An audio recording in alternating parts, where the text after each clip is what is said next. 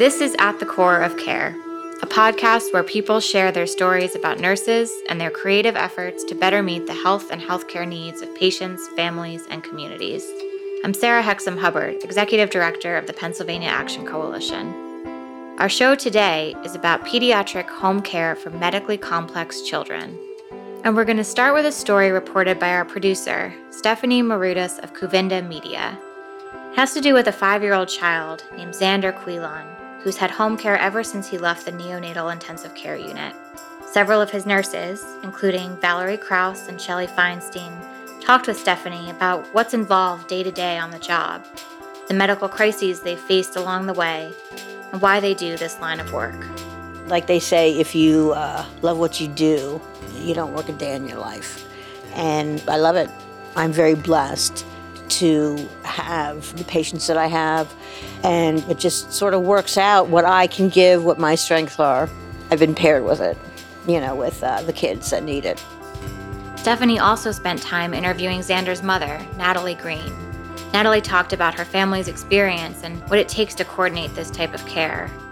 At night, she works as a nurse outside of the home, and by day, Natalie is a social worker who helps out families like hers. Well, I've bridged a lot of gaps with getting nurses in for families, which I think is huge because there's some families that have been struggling um, that were discharged and didn't even have nursing, which is totally unacceptable. And at the end of the show, we'll step back from Xander's story and look at the bigger picture with Roy Maynard. Roy is a physician researching pediatric home care nurse shortages for medically complex children. He'll tell us about some of the challenges he's identified, including recruitment and retention of nurses to do these specialized jobs. For a lot of people, being a pediatric home care nurse is not looked at as a profession. It's looked at as a stepping stone to get experience, to get a job in a hospital. And when you get a job in a hospital, you get better benefits, you have a better chance of employment. But first, let's turn to the story that Stephanie reported for today's show takes us to the borough of Ephrata in Lancaster County, Pennsylvania. Nearly 14,000 people live there. It's a little more than an hour from Philadelphia and just under an hour from Harrisburg, the state capital.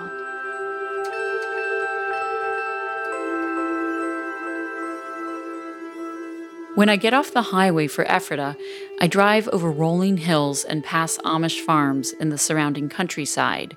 And when I drive through the borough itself, I see there's a proper main street and still an independently owned pharmacy and business. As I find out later, that same pharmacy sometimes delivers prescriptions to the home of Natalie Green, which is where I'm headed. When I walk up the steps to the front porch of Natalie's brick duplex, I notice a small sign by the front door. It says love every moment. The day I visit, it's around 8:15 in the morning. Natalie greets me at the door in her scrubs, having recently come off the night shift as a nursing floor supervisor at a retirement community. Both her mother and grandmother were nurses, and now one of her daughters is also pursuing the profession. I always knew I wanted to be a nurse, but I went and got my business degree first because I didn't think I could cut it as a nurse. Why? I didn't think I'd be smart enough. So I just talked myself out of it and got my business degree first. And I did business for like five years. And I said, I'm done with this. It's not what I want to do. Natalie eventually changed her mind. She went to nursing school and became a licensed practical nurse. And today, Natalie's working four overnight shifts a week as an LPN. When she gets home in the morning, she takes a nap. But after she wakes up, Natalie gets right to work again and picks back up with her day job as a social worker and parent navigator for the Technology Assisted Children's Home Program. It's part of a nonprofit called the Health Promotion Council, which focuses on improving health outcomes within underserved communities. As you can imagine, Natalie doesn't sleep much, and throughout the day, she sips coffee from a large travel mug. She's working like this to save money and move into another home that she thinks would be better suited for her medically complex son, Xander. I live in a two story house.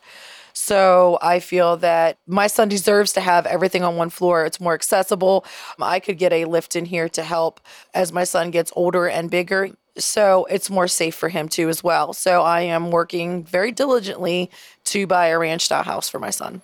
Natalie's husband also works around 40 hours a week in an automotive parts store. The morning I visit, he's wearing his uniform and is about to head out for work. But before he leaves, he sits down next to Xander, who's reclined on the sofa and covered with a soft blanket.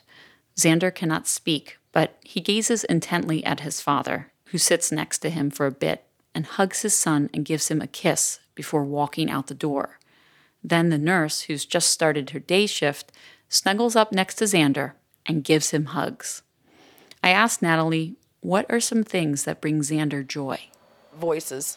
He likes to hear people talk. Believe it or not, when me and his dad get into a little bit of a, oh, I want to say, we raise our voices a little bit in discussion, Xander will fall asleep to that. He loves music. We play a lot of um, classical music for him. So he loves music. He's been listening to music since he was in utero. Touch, just being touched, the sensation of being touched, kissed, he thrives on that. Certain TV shows he likes and enjoys, he watches. Anything with music is huge with Xander. Being outside is a really huge thing. We actually had a swing set made for Xander that he'll be able to use for the next 20 years because he loves to be outside so much. So, and it gives him joy and makes him smile. Before the night nurse, Valerie Kraus, leaves to go home and sleep, she catches up with Shelley Feinstein, the nurse who's just come on shift for the day. They talk about what happened during the previous night and things to keep an eye on. And they also check in with Natalie, who says these morning chats are crucial to providing consistent and quality care for Xander. And there's actually a third nurse who's part of the home care team, but she's not there the day I visit.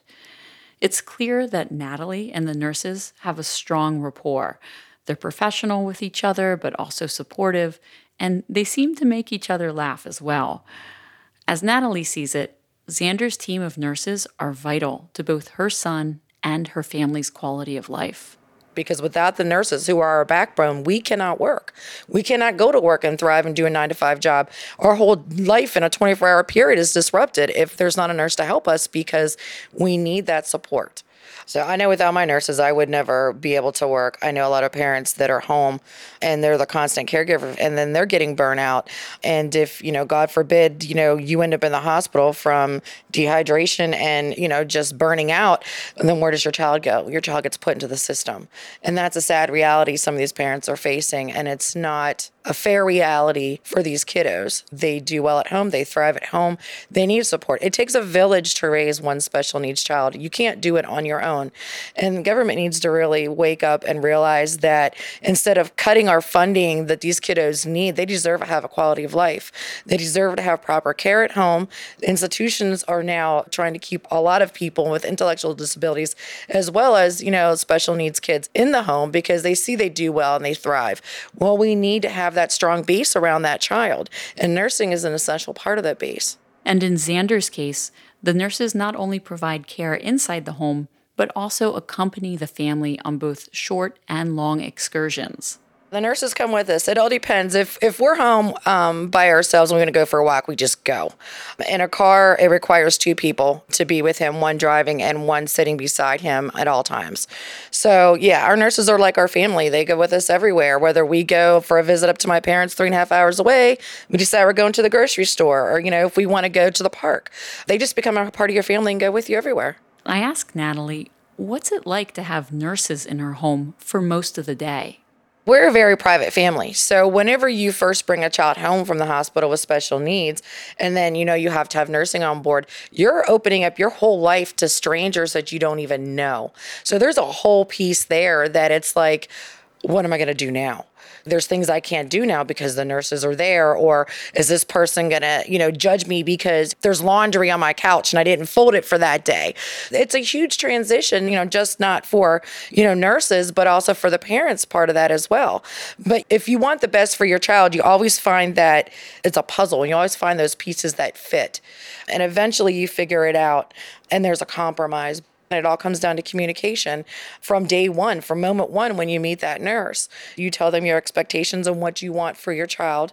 And some nurses won't always be a fit for your home. But when you find the right nurses, then it's like the skies open up.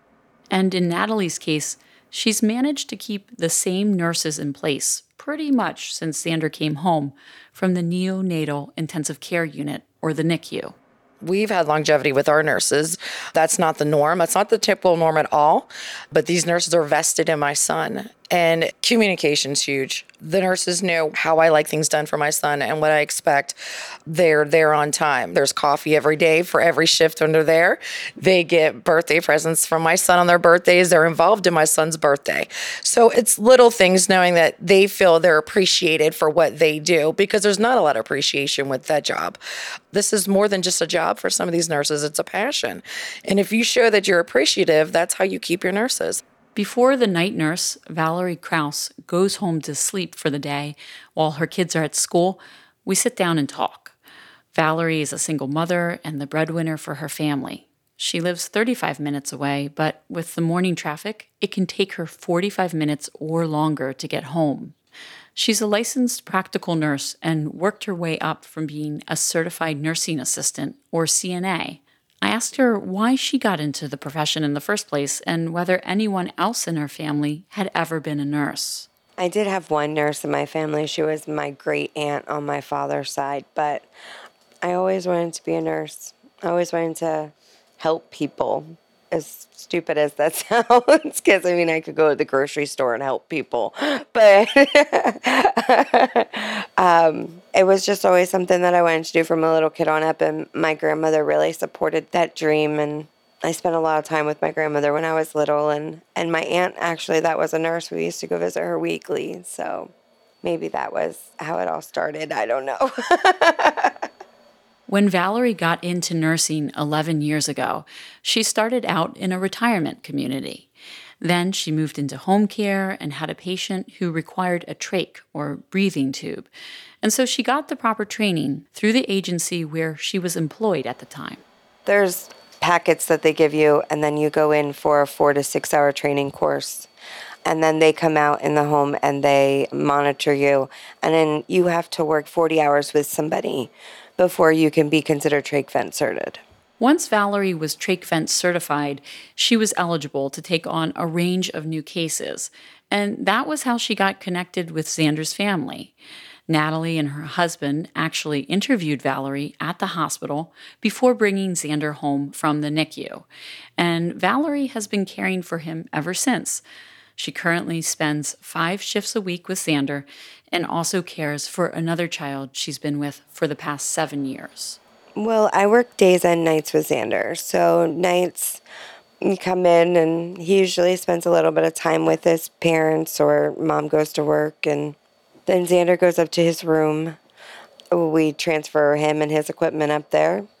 And then after that, you know, he gets his tube feeds and his meds throughout the night. Uh, we're on alerts for seizures and given his tube feeds and flushes and his treatments and things like that. If he sleeps, then great. And if he doesn't, then we do range of motion and stretch him and things like that. But you always have to be on alert for anything with his trach, anything airway, secretions, excess secretions in his mouth sometimes can, you know, lead him to cough or gag. You know, I've had some real experiences with Xander as far as medical crisis goes. um, and, you know, number one thing is you need to assess your patient before you look at those machines because there's been several times that the machines say that or have not registered he's not okay yet and you look at him and you can just tell and you know daytime it's just about trying to keep him up and active and you know, same thing, airway precautions, but trying to give him like an educational, you know, get him to learn different shapes, colors, sounds. His therapies come here into the home. Every week, Xander does physical, occupational, and visual therapy with therapists who come to the house to work with him.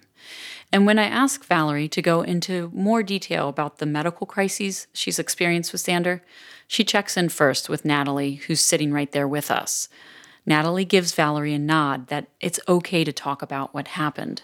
One of them was that he was running a temperature, was just very lethargic. He was starting to run a, a fever. He was having seizures, but they were very small tremor like seizures.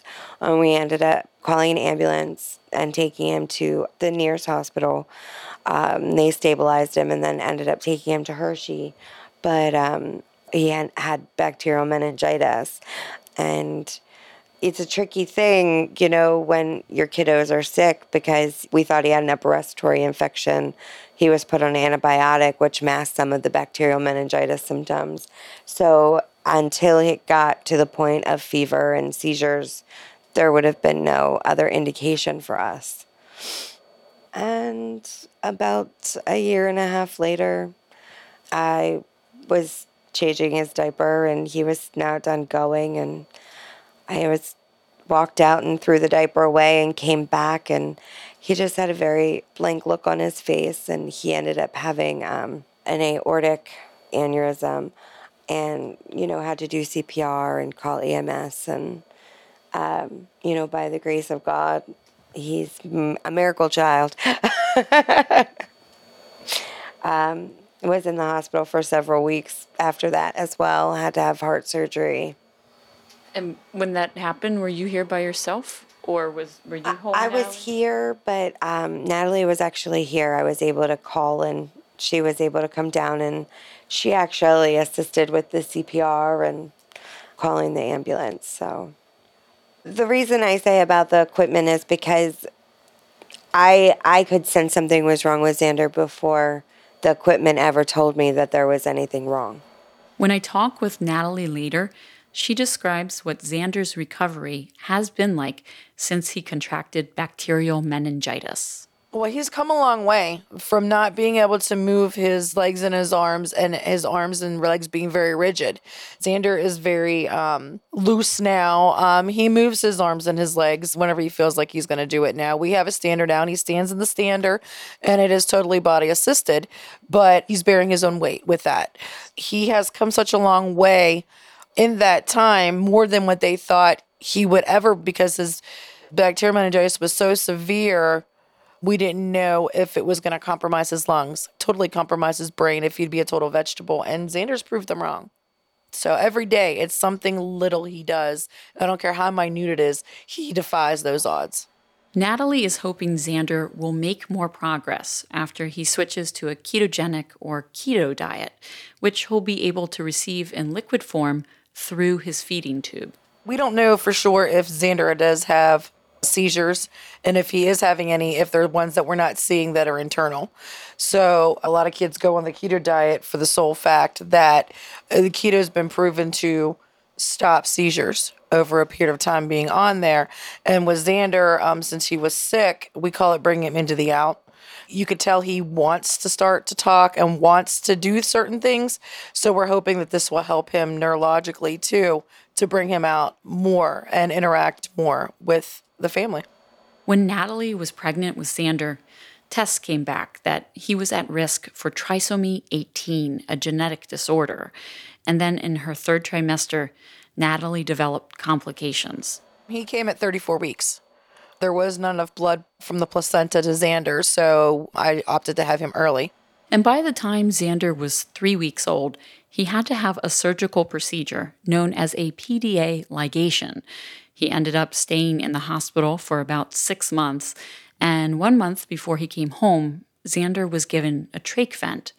Natalie recalls the training that she and her husband had to go through before they could bring Xander home. It's a six week minimum training every day for the vent before you can even come home. And they have no problem coming up and pulling a plug to see if you know where it goes and just acting like they didn't do anything. And they want you to make sure you are almost an expert before you come home. Now, even though I've been in nursing for 30 something years, I am not trach vent. Um, I only became trach vent when I had my son. So it pediatric is a whole different ball game compared to geriatric. The dosages are different. It's just a whole different world. I think it's a very rewarding job. I mean, I think it's the most rewarding job you can have. You know, I work, like I said, with geriatric, and I work a lot with end of life. These people have had a full life, so it's rewarding to help them pass to the next life. But when you work peds, you're helping them have a life from the beginning. So you're helping them have a good quality of life. That's huge. That's huge. After Valerie leaves to go home and rest, I get a chance to sit down and talk with the other nurse, Shelley Feinstein. Natalie takes Shelley's place on the sofa next to Xander. She hugs him and talks to him. During my conversation with Shelley, I ask her to take a moment to explain all the different machines that are part of Xander's home care. I'll start from the bottom up. That's the humidifier that goes with the ventilator. That gives him humidified air, which is warm. Normally, our mouths and nose humidify. Our secretions we can cough up, get rid of, and they're loose.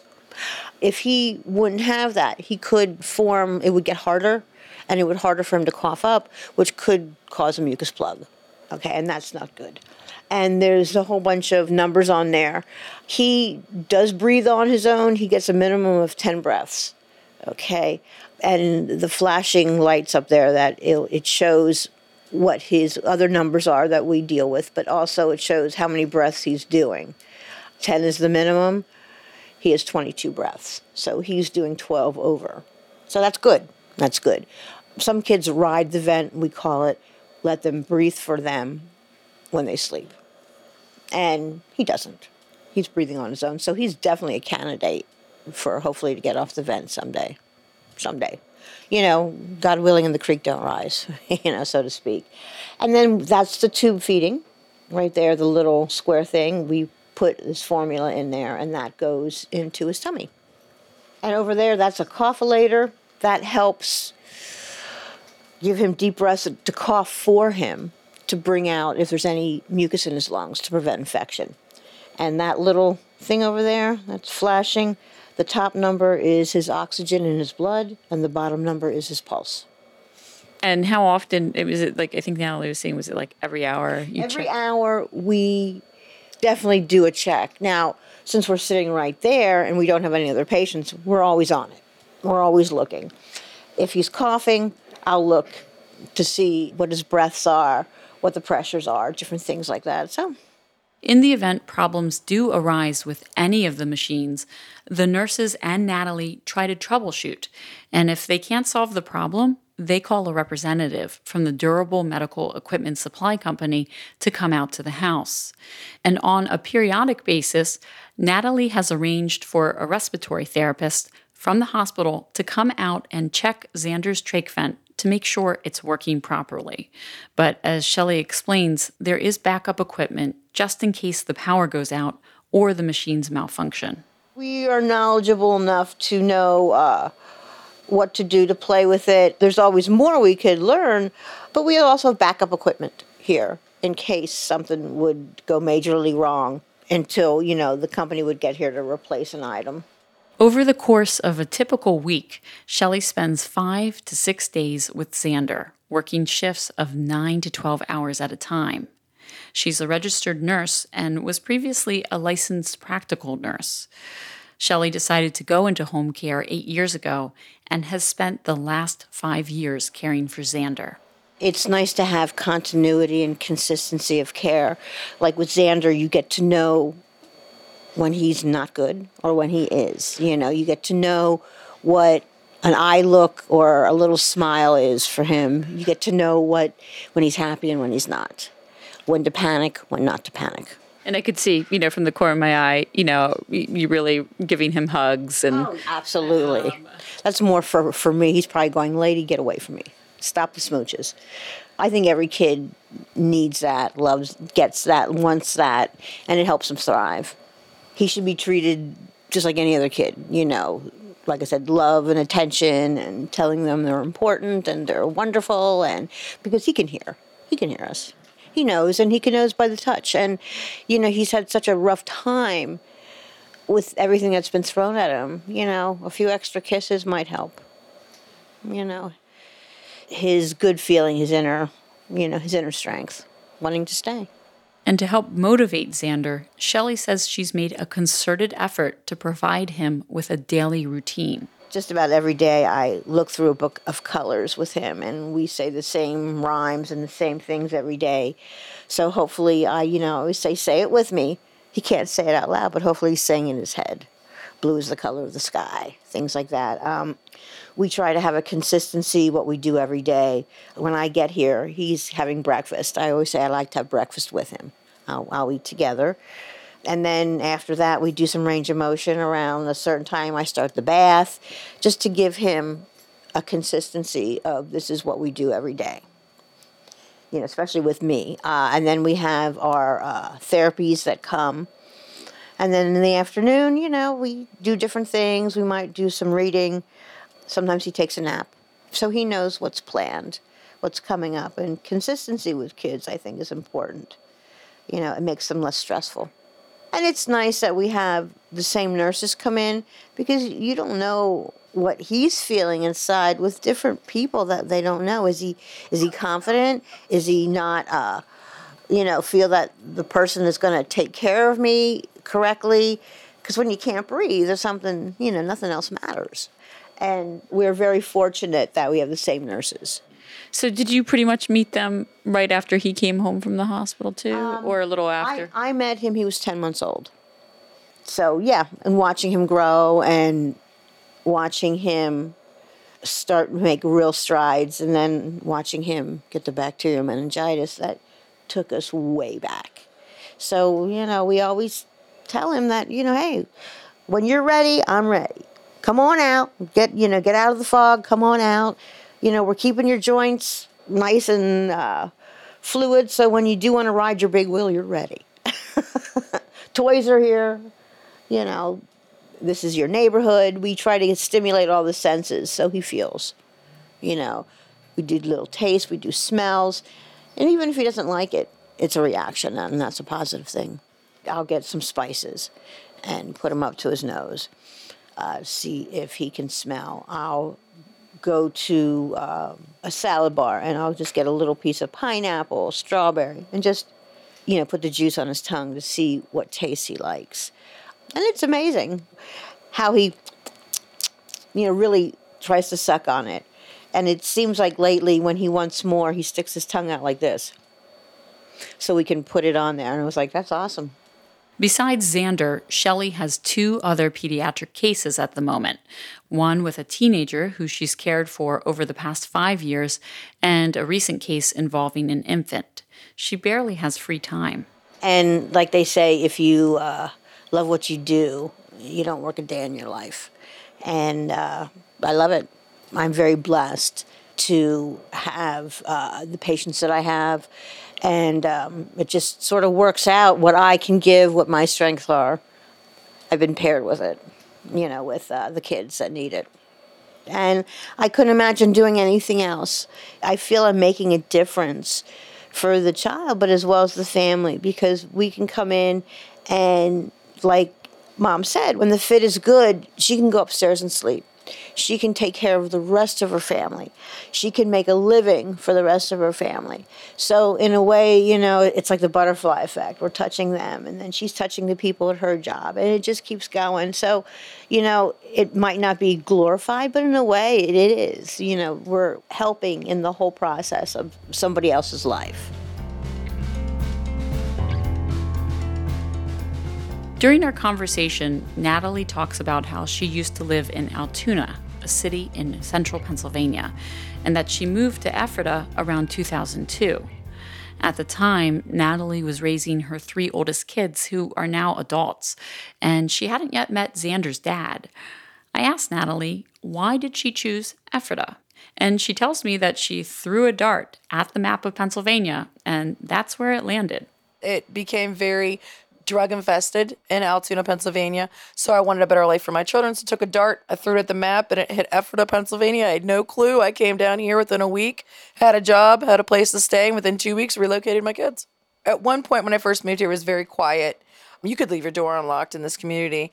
Now, I would not advise leave your door unlocked. There's a lot of drugs floating around this area now. Crime is becoming more relevant because of the drug issue but uh, we, uh, my neighbors, we all look out for each other. So, if she had to move again, I asked Natalie where she might throw the dart next. Maybe Philadelphia, since I get pulled there all the time. So, I- I'm good right now where I'm at. I will not lose the nurses I have for my son.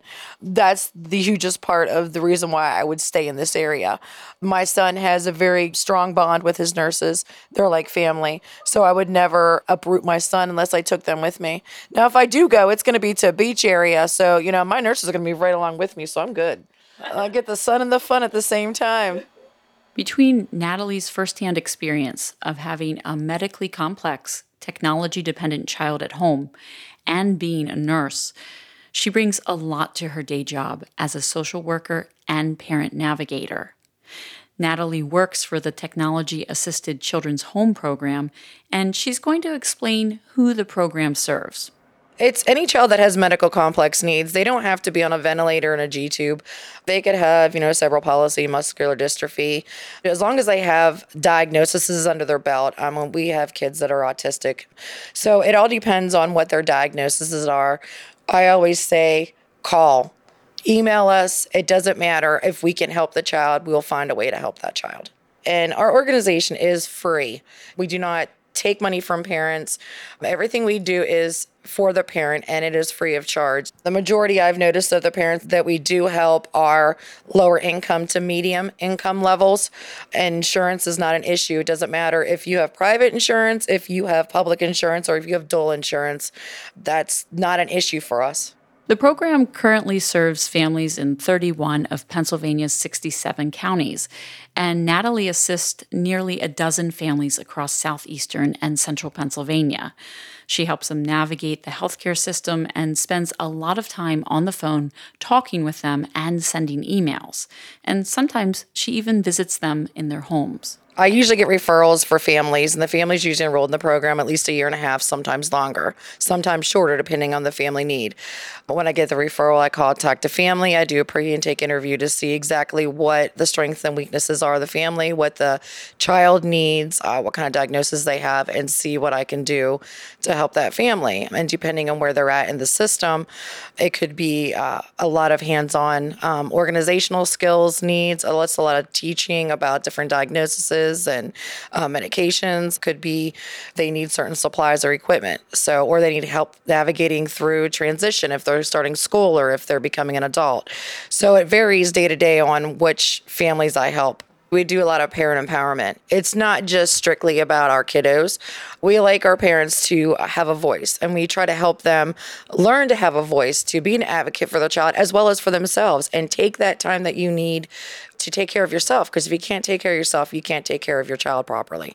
So we try to do a lot of empowerment and help parents learn different coping mechanisms and different ways to relieve stress. Besides stress management, Natalie helps educate families about the services and coverage they're entitled to. That's what we try to do. We try to bridge those gaps. There are families that don't even know that they're entitled up to the age of five to get, they have certain therapies that will come in the home. A lot of parents don't even understand they can get that at home for their child. There are certain services and certain things you can get at home to make your life a little easier instead of always having to run outside the home to get services. You know, there's things that we can help parents with just to navigate, like I said again, through the system in order to have a better quality of life for their children and themselves. I've bridged a lot of gaps with uh, getting nurses in for families, which I think is huge because there's some families that have been struggling um, that were discharged and didn't even have nursing, which is totally unacceptable every hospital has like a home care team that should be working with a parent and educating the parent on things that not that they need but they deserve for their child. And nursing is something that they should already have in place or have some kind of process in place before they leave that hospital to help properly care for their child at home. But like i said once again what they're running into is they're just not enough um, specialty nurses. If your child is a tier one and doesn't have a G tube and a trach, you can get nursing quicker than you can for some of these other kiddos. And they're waiting in the hospital in order to go home because there's just not enough nurses. Before Natalie and I wrap up our conversation at her house, I ask her one final question about the sign at her front door the one that says love every moment, and whether she put it up recently or a while ago. That's been up for like, I would say, we got this new door about what three and a half years ago maybe and i put that up then life is too short You don't know. You're never guaranteed tomorrow. You know, I don't know. I, I mean, uh, Xander might outlive me. I might outlive him. I don't know. Nobody knows. So, you know, you got to relish what you have. You have to be grateful for what you have. And that's what we try to live by.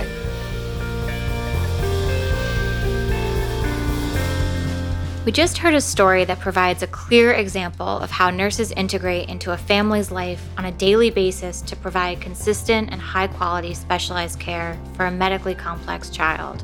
It's a situation in which the stakes are high, the patients are vulnerable, and children like Xander rely on nurses and family members to keep them alive. As Natalie mentioned, some kids end up staying in the hospital longer than anticipated as there aren't enough nurses to meet the demand for specialized pediatric home care. The shortage of pediatric home care nurses for medically complex children like Xander is an issue around the country, and hospital executives and nursing educators are grappling with this problem. Keep in mind, medically complex children are among some of the highest cost patients, and they're at higher risk for developing infections and other medical complications, meaning that upon discharge, any responsible hospital must make sure that high quality care at home is in place before these kids can leave. But the reality is, not enough nurses are trained to deliver this type of care, or they lack experience. It seems rare to find nurses like Valerie and Shelley who are pursuing pediatric home care as their profession. To help us put this all into perspective, we're going to hear now from Roy Maynard. Roy is the medical director at Pediatric Home Service in Minnesota. He's a retired pediatric pulmonologist and neonatologist from the Children's Hospital of Minnesota during my neonatology career, most of my inpatient time was spent on our step down unit where lots of infants with chronic medical conditions were kept until they went home. And a certain percentage of those children had tracheostomy tubes and were ventilator dependent. And I decided that I wanted to be part of taking care of those children outside of the hospital too. And so I devoted the majority of my career to dealing with technology dependent children with medical complexity. And that's how I became um, fairly knowledgeable in the field. Now, when I was a, a practicing physician, you don't have much time to do research studies or think about research studies. And so even when I was practicing clinical medicine, I knew there was a problem that was very common that when we trached and ventilated a child, we just automatically knew, and we would tell parents all the time it's going to be two, three months till we can get home care nurses hired for you. So it wasn't until I came to pediatric home service uh, nine years ago and I was involved in the clinical meetings. Uh, and the one that I sat through every Thursday morning was the respiratory therapy department here, who takes care of the children and families who are ventilator and technology dependent at home. And, you know, it took me a few years to get through recognizing it, but they always discuss the patients that just got discharged home or have impending discharges to be home. And the most common scenario I heard week after week after week was, well, this kid's ready to go home, but they can't get home care nurses.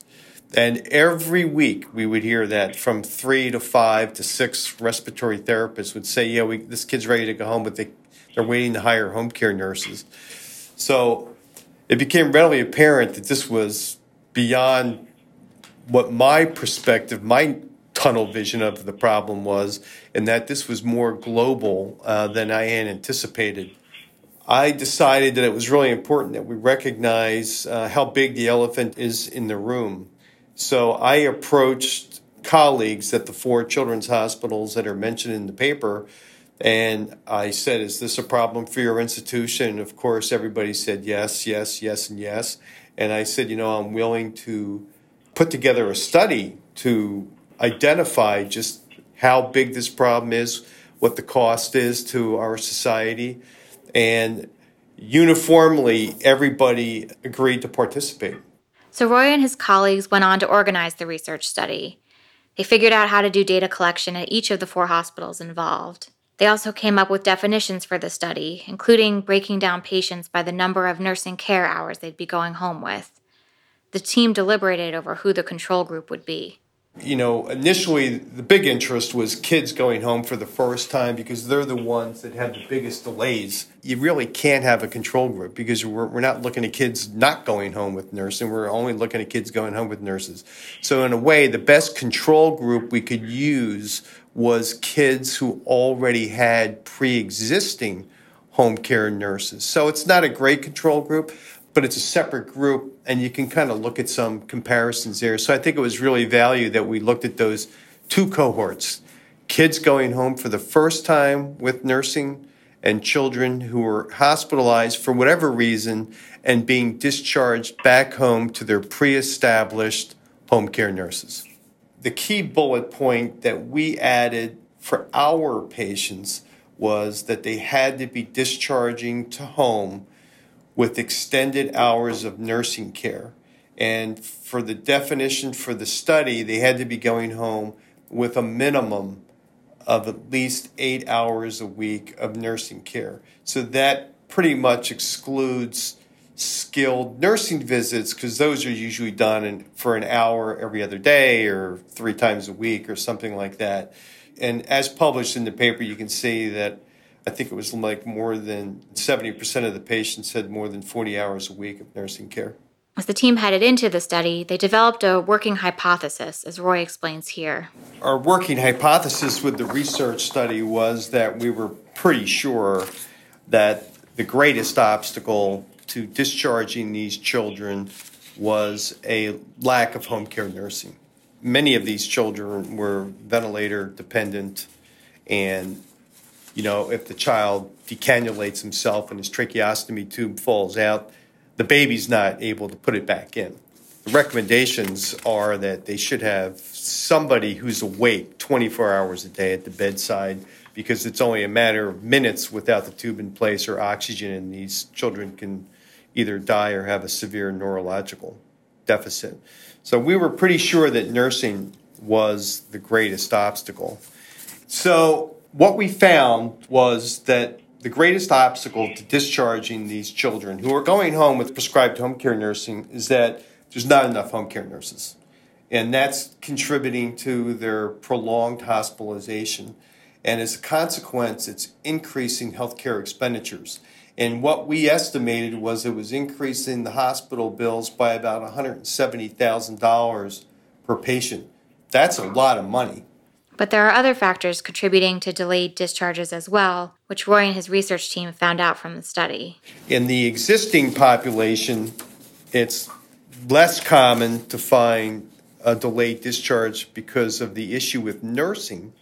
And it's pretty obvious, right? They're being discharged back home your pre established nursing. So the only way that they don't have that nursing is if they had a prolonged hospitalization when that child is in the hospital, let's say it's a kid who has a cardiac condition, he goes back in for a, a follow up surgical procedure on his heart, and he ends up having a complication from that surgery and has a prolonged hospitalization for, say, four weeks or six weeks.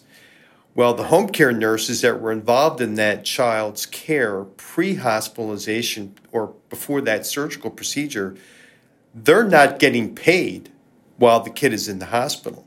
They don't have an income. And after a period of time, because there's such a shortage of home care nurses, it's very easy for them to migrate to another nursing agency and get another patient through someone else. So when that child that we talked about that had the cardiac surgery is now ready to go home, guess what? Half his nurses jumped ship and went to another nursing agency because they could not bear to be unemployed for an extended period of time. But in the manuscript, we did discuss some of the other causes here. And waiting for home care nurses accounted for 94% of delayed discharge days for new patients and 71% of delayed discharge days for patients with existing home care nurses. Besides a lack of nurses, Roy and the team looked at how various social situations could also lead to delayed discharges. You know, an example could be the mother's incarcerated or the father's incarcerated. They have a um, inadequate home. Some homes cannot meet the electrical demands of a technology dependent child. So they have to find new housing that can accommodate that. Some families are just not capable of providing care for the child, and some of those children have to go into medical foster care. So there are other causes besides waiting for home care nurses to be hired up. And systemically, there's not a big enough pool of qualified and available nurses to meet the current demands. Roy explains that one of the barriers is retention. And so, what's happening is, however, when the nurses do graduate from their nursing schools, they have limited experience, right? So, they're right out of nursing school, they take their nursing boards, they pass, now they can go look for a job. The reality is, hospitals are not going to hire them with rare exception unless they have experience. So, how do you get experience? Well, the easy way to get experience is you apply for a job as a home care nurse and you work as a home care nurse for a period of time. And then you can apply for a position as a hospital based nurse. For a lot of people, being a pediatric home care nurse is not looked at as a profession. It's looked at as a stepping stone to get experience to get a job in a hospital. And when you get a job in a hospital, you get better benefits, you have a better chance of employment, one of the big takeaways from the study for Roy is that recruitment efforts around pediatric home care nursing need to be addressed in the short run. For example, at Pediatric Home Service in Minnesota, where Roy works, there's a simulation lab where nursing students come to learn more about what pediatric home care for medically complex children is like. And here in Pennsylvania, the University of Pittsburgh School of Nursing has recently started doing home care clinical rotations to give nursing students more exposure. But in the long run, to reduce delayed discharges, Roy suggests more post acute care or long term care facilities might be needed to get medically complex kids out of hospitals sooner and matched up with nursing as they transition on their way back home. At the same time, Roy also thinks there needs to be a serious effort to professionalize pediatric home care nursing and increase salaries to help stem the shortages medically complex children are facing today and will continue to face as they wait in hospitals to go home.